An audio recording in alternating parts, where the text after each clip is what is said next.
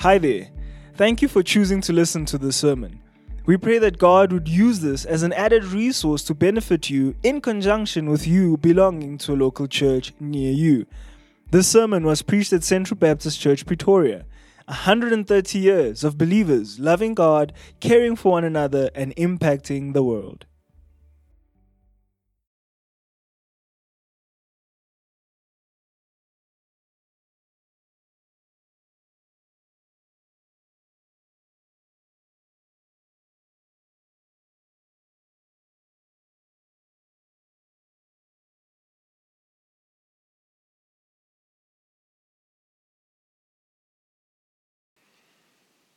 Love that song. As we talk of a holy God and as we talk of Him rescuing us from our failings, um, yeah, it just elicits uh, such a response, doesn't it? I need to give my glasses time to breathe. Friends, I'm going to ask if you would turn in your Bibles to Acts chapter 5. Acts chapter 5. As we continue a, a sermon series, really looking at how churches grow. How do churches grow? This morning we find ourselves in Acts chapter 5. I'll be reading to us verse 1 all the way through to verse 16.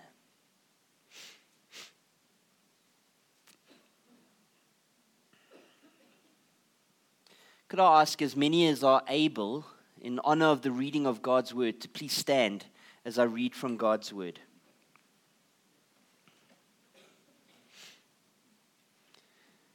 I read to you from Acts chapter 5, beginning at the first verse. Hear the word of God.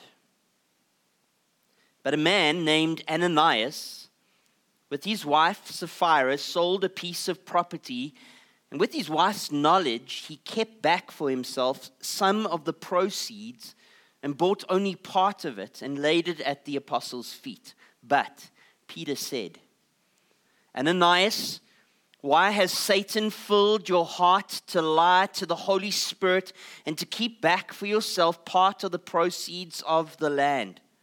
While it remained unsold, did it not remain your own? And after it was sold, was it not at your disposal? Why is it that you have contrived this deed in your heart? You have not lied to man, but to God. When Ananias heard these words, he fell down and breathed his last. And great fear came upon all who heard it.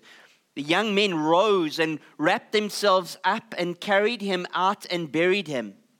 After an interval of about three hours, his wife came in, not knowing what had happened. And Peter said to her, Tell me whether you sold the land for so much. And she said, Yes, for so much. But Peter said to her, how is it that you have agreed together to test the Spirit of the Lord? Behold, the feet of those who have buried your husband are at the door, and they will carry you out. Immediately she fell down at his feet and breathed her last. When the young men came in, they found her dead, and they carried her out and buried her beside her husband. And great fear came upon the whole church and upon all who heard of these things. Now, many signs and wonders were regularly done among the people by the hands of the apostles, and they were all together in Solomon's portico. None of the rest dared join them, but the people held them in high esteem and more than ever were added to the Lord multitudes of both men and women, so that they even carried out the sick into the streets and laid them on cots and mats, that as Peter came by, at least his shadow might fall on some of them. The people also gathered from the towns around Jerusalem, bringing the sick and those afflicted with unclean spirits, and they were all healed. Just so far in the reading of God's word. Amen. Please be seated. Allow me to pray as we enter into a time of teaching. Father God, even now, would our hearts ascend into high worship and praise of you as we give attention to your word? Lord, might that praise cause your word not only to be understood in our heads, but sink down into our hearts and be believed. And then, Lord God, might your word spill out into our lives as we live lives transformed to your honor and to your praise, to your glory. This I ask, that we, your people, might worship you rightly even this morning. In the wonderful name of Jesus Christ, our Lord and our Savior. Amen. In 1516, the Englishman Sir Thomas More wrote a short work of satire. In the book, he described an idyllic state, an idealized island, and he coined the title of his book Utopia. It's a catchy title. We use the word today, utopia, to describe an idyllic and imaginary society. Now, here's a did you know that you won't find on the back of a Chappies bubblegum wrap? Actually, I don't even know if you get Chappies anymore. when I was a kid, kids used to get Chappies, and at the back, after you opened it up, it had did you knows. This is a did you know you wouldn't find on the back of a Chappies bubblegum wrapper. The word utopia transliterates a Greek word, utopos. Utopos is a compound of two Greek words. The first word, o, means not, and the second word, topos, means place. Utopia is not a place, utopia is nowhere. There's irony here that idyllic, imaginary society that Sir Thomas More wrote of, utopia, doesn't actually exist. It is a fiction. In the end of Acts chapter 4, it has a utopian feeling to it. Luke describes the early Jerusalem church in idyllic terms. His description of the church is of a unified, charitable community of believers. And it's almost too good to be true.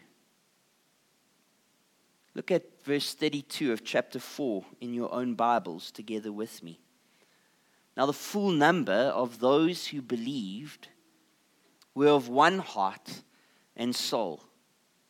And no one said that any of the things that belonged to him was his own, but they had everything in common.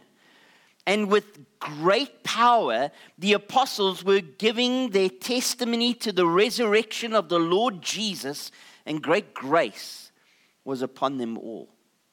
And there was not a needy person among them.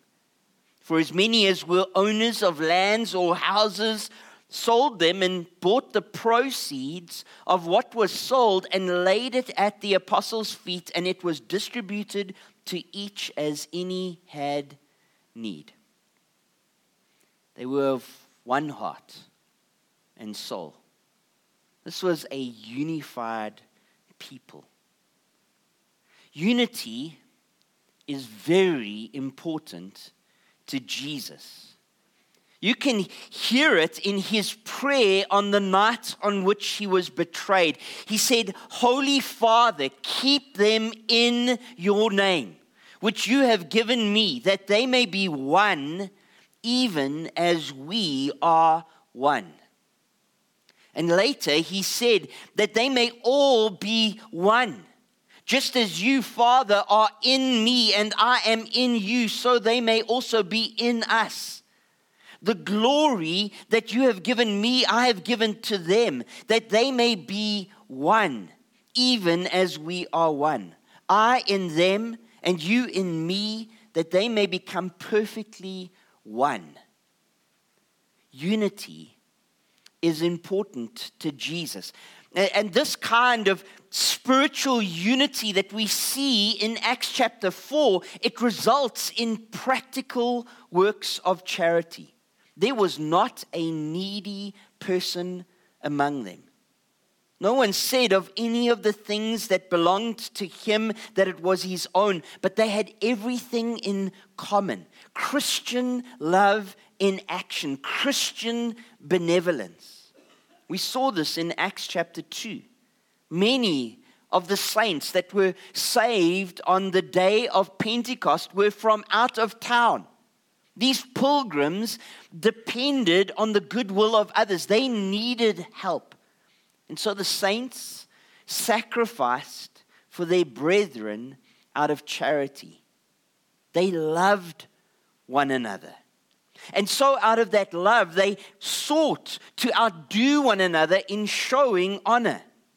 They were kind and tender hearted to one another. They showed hospitality toward one another.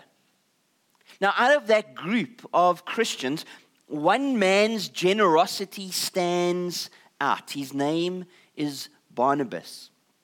It says in verse 36 of chapter 4 Thus Barnabas, who was also called by the apostles, uh, sorry, thus Joseph, who was also called by the apostles Barnabas, which means son of encouragement, a Levite, a native of Cyprus, sold a field that belonged to him and bought the money and laid it at the apostles' feet. Luke, elsewhere in the book of Acts, calls Barnabas a good man, full of the Holy Spirit and of faith.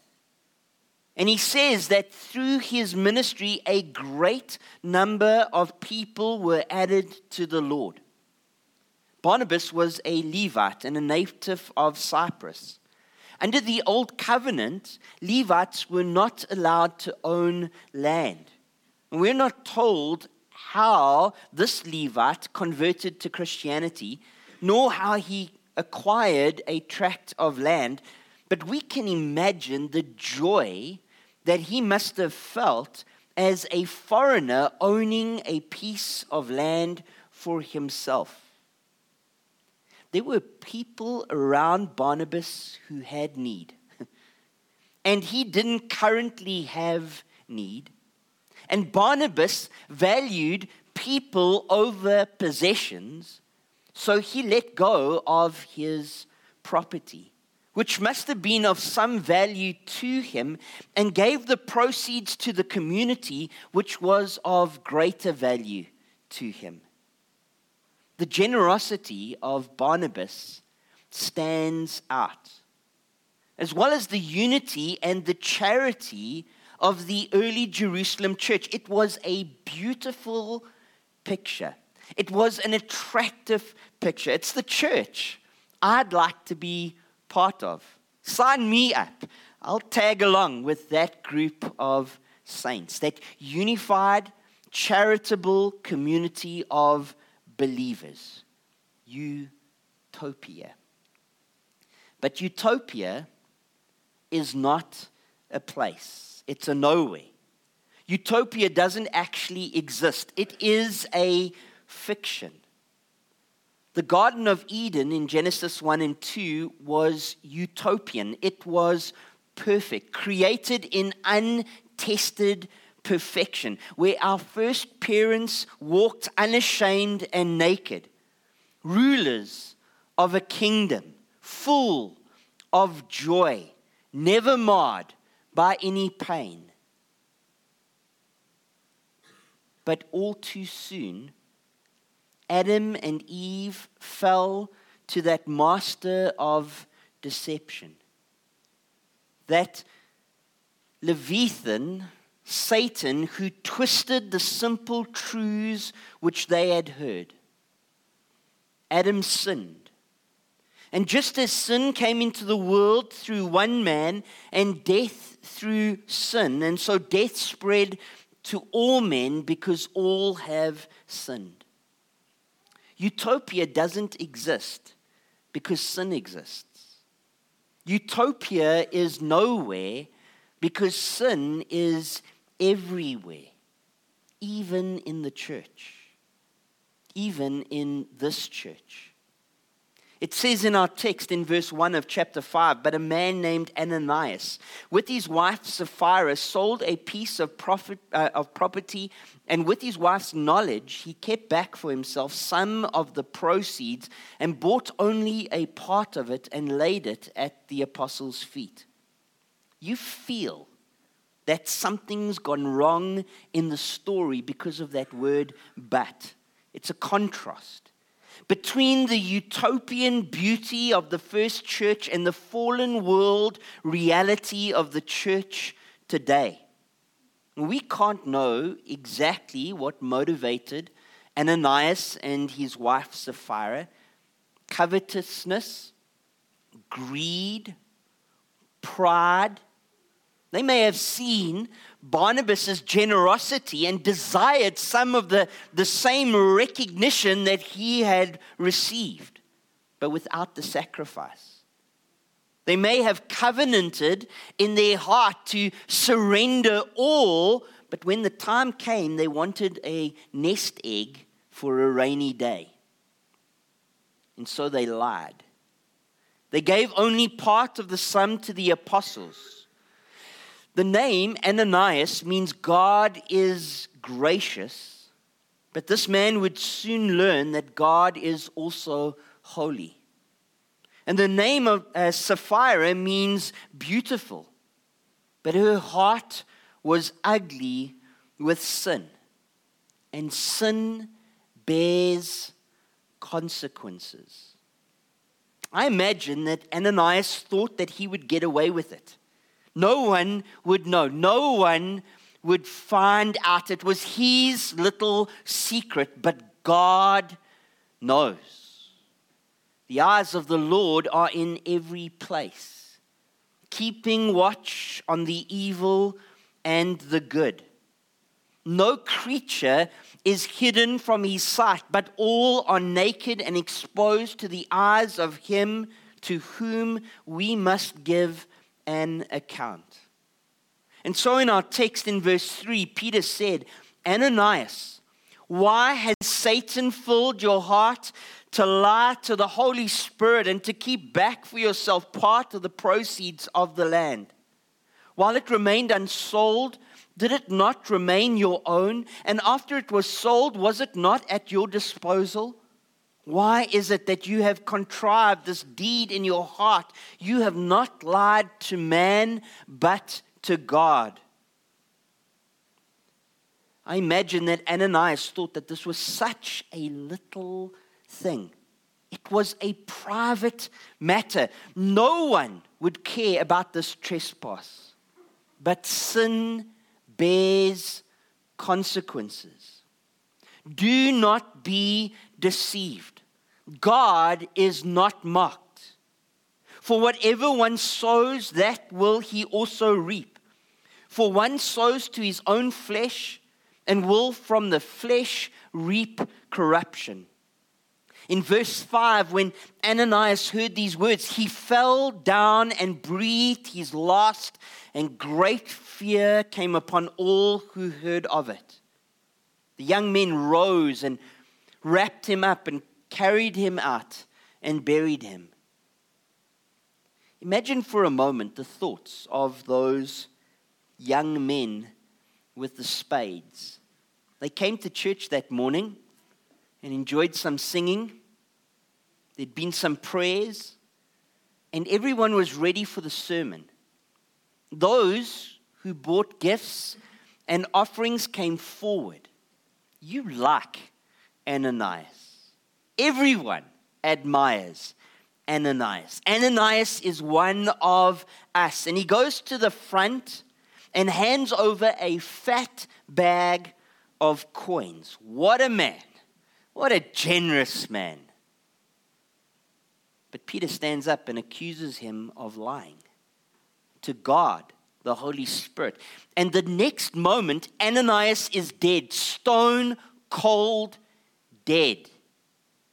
You drag his body off out of the city and dig a hole and plant him five foot under. And as you're walking back, there's a kind of shocked silence between all of you. As you arrive back, as you walk through the door, God takes Sapphira's life also.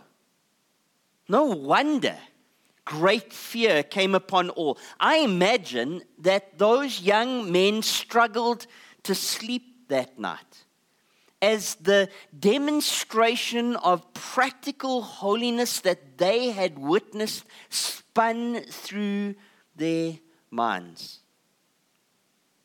We read in the text that after an interval of about three hours, his wife came in, not knowing what had happened. And Peter said to her, Tell me whether you sold the land for so much. And she said, Yes, for so much.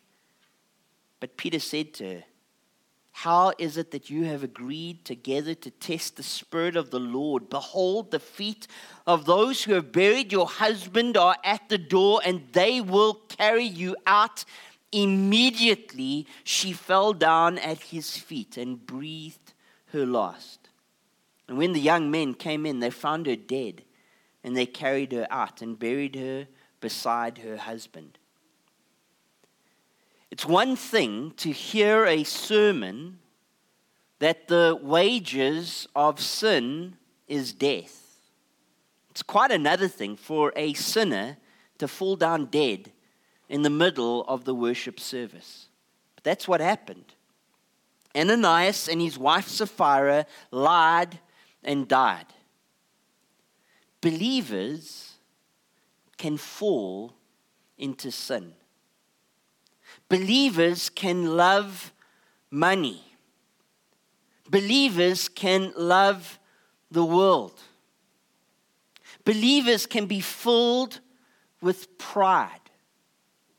Believers can desire the praises of men, and believers can do far worse. And I understand Ananias and Sapphira to be believers because Luke counts them as part of the full number of those who believed and were of one heart in Acts chapter 4. And because they knew the Holy Spirit, even though they agreed together to test him in Acts chapter 5. And so I must ask the question this morning are you a believer? Are you in present sin? Do you think that the Lord doesn't see into your heart? Do you think that the Lord will not be stirred into action? Of course, He will. What son is there whom the Father does not discipline? Shall we not much more be subject to the Father of spirits? When the Corinthian church abused the Lord's table, Paul said to them, Let each person examine himself, because it would be foolish to eat and drink without discerning the body, and so eat and drink a judgment on yourself. Here's the startling bit Paul says to the Corinthian church, That is why many of you are weak and ill, and some have died. Stop playing with sin. Sin bears consequences. In the text before us, verse 11 of chapter 5, then great fear came upon the whole church and all who heard about these things. People were dropping like flies, and that was unsettling everyone. But not everyone wanted the early Jerusalem church to flourish. Peter and John had already annoyed the priests and the Sadducees. Now the church's enemies must have thought, well, that's it. This kind of church doesn't stand a chance. They'll have to close their doors now. After all, if you come out and hang out with us, you could end up dead. Uh, that's not a great advertising campaign, is it? Except for this a church purified from sin, set apart from the world, is exactly the kind of church that God will use and turn the whole world upside down with. A church where his spirit is not grieved by sin is exactly the kind of church that his spirit will fill, empowering it and emboldening it. We read in our text that that's exactly what happened. Now, many signs and wonders were regularly done among the people by the hands of the apostles.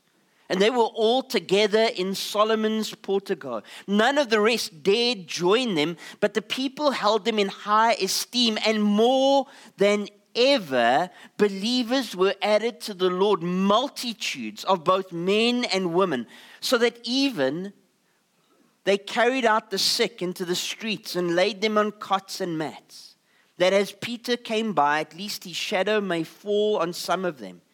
And, Peter, and people also gathered from the towns around Jerusalem, bringing the sick and those afflicted with unclean spirits, and they were all healed. Miracles, signs, and wonders break out in Jerusalem. Uh, miracles are supernatural interventions where God overrides his natural order. Signs give a stamp of divine authority. In this case, the signs authenticated the authority of the apostles. Wonders relate to the marvel that is stirred up in the hearts of the witnesses. Contrary to expectation, the church grows and grows and grows. No longer is the early church 3,120 souls or even 5,000 souls. Now, so many men and women have come to the faith that Luke has stopped counting. The Lord is building his church and he is doing it as he purifies it from sin and sets it apart to his glory application. Are you shocked by the death of Ananias and Sapphira? Shocked that God judges sin. Shocked that He would judge this sin so severely. Shocked that God would take action. Shocked that He would take this action. I understand that. This is a shocking story. Why would God destroy Ananias and Sapphira? Friends, because one man's sin affects everybody. A little leaven leavens the whole lump. Sin, if not dealt with, will infect the whole community because you cannot steal from God. He is the Lord. That is his name. His glory he gives to no other. Because their shocking story stands as a dire warning to us today a warning that God sees sin, a warning that God hates sin, a warning that God deals with sin, and a warning that God will deal with your sin. A shocking warning for your benefit. Rid yourself of remaining sin. Examine yourself. Do it now. Believer, is there sin in your heart that you are coddling, nurturing, harboring? God sees it. Sin, God hates. Sin, God will deal with. That sin, cut it out immediately. Turn from it. Repent of it. Do it at once. Do it urgently. Do not delay. Now, that's all very well and good to say to a saint. A saint who has fallen into sin, a son or daughter who is returning to their heavenly father and saying sorry. A saint who is assured that he is faithful and just to forgive our sins and cleanse us from all unrighteousness. But what do you say about me, you ask? I've sinned. My sin is stacked up against me. They are dreadful and foul and heinous. And I'm not a child of God. I know of him, but I'm not yet one of his children. Is there any hope for me? Or is my only lot wrath and fire and fury? Friend, your sins are foul. You are correct. And they stain you like scarlet, like filthy rags. They bear witness against you before a holy God. But there is hope. And hope bears a name Jesus. He died for your sins, He died in your place, the righteous for the unrighteous, the Lamb of God who takes away the sins of the world. He has paid it all, the price that your sin deserves. Today, turn from your sin and place your faith and your trust in Jesus Christ as your Lord and your Savior. Confess with your mouth that Jesus is Lord and believe in your heart that God raised him from the dead, and you will be saved. You cannot save yourself from the wrath of God, but He can. Believe in Him and receive His free gift of eternal life. To the church. Take note. The Lord is building his church, and it will be a holy church, a purified church, a bride, to be presented to him in splendor without spot or wrinkle or any such thing, that she might be holy and without blemish. We are to be that church that pure church. To be a pure community, we must seek the spiritual restoration of Christians who are ensnared by sin. We cannot gloss over sin as a community. We cannot leave brothers on the battlefield of life. If we see a friend ensnared by sin, any sin, we must launch a rescue mission. This is a call to courage. This is a call to care, to be a pure community. We must protect the purity of our fellowship. That means that we must warn brothers and sisters, spouses and children, friends and family of the seriousness of sin, of the consequences of sin. We cannot be silent. We must avail a measure of grace to the sinning brother. This is a call to involvement. This is a call to tenderness. This is a call to compassion for those around us who fall. To be a pure community, we will have to confront brothers and sisters from time to time and call them to repentance. It might be that if they refuse to repent, we will have to take two or more believers to confront them. And if they refuse to repent to those witnesses, might have to come and take the matter to the church. And then together as a church, we may have to plead with them to repent. And finally, if they still refuse to repent, we may have to regard them as outside of the fellowship. This is a call to boldness. This is a call to holiness. This is a call to righteousness. This is a call to us to be separated from sin.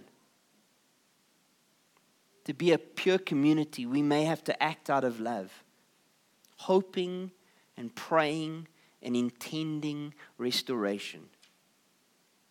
Because if we are to be the church that our Lord is building, the kind of church that He will grow, we are to be a pure church a church that is set apart for His glory, a church holy.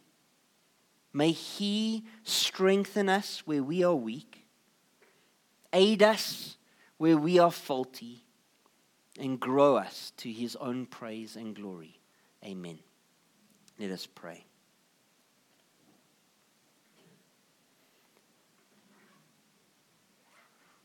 Lord God, all of us long for a time when there is no longer sin in us, around us, but only holiness and righteousness and perfection and your Son, Jesus Christ, our Lord and our Savior. But until then, Lord God, would you work in our hearts and in our minds and move us from one degree of glory to the next, that we might live lives to your praise and to your glory. We pray for our church, Lord. We pray for Central and we ask, Father God, would you be so kind as to purify us from sin? Would you treat us as sons and daughters and discipline us toward godliness? that we might glorify you and be a city set on a hill whose light cannot be hid. Would you do this for the sake of the glory of your Son? Would you do this, Lord God, through the indwelling power of your Spirit? And would you do this that your great name might be praised in this place unhindered? These things we pray in the wonderful name of Jesus Christ, our Lord and our Savior. Amen. Thank you for listening to this sermon. Find out more about Central Baptist Church at www.central.org.za.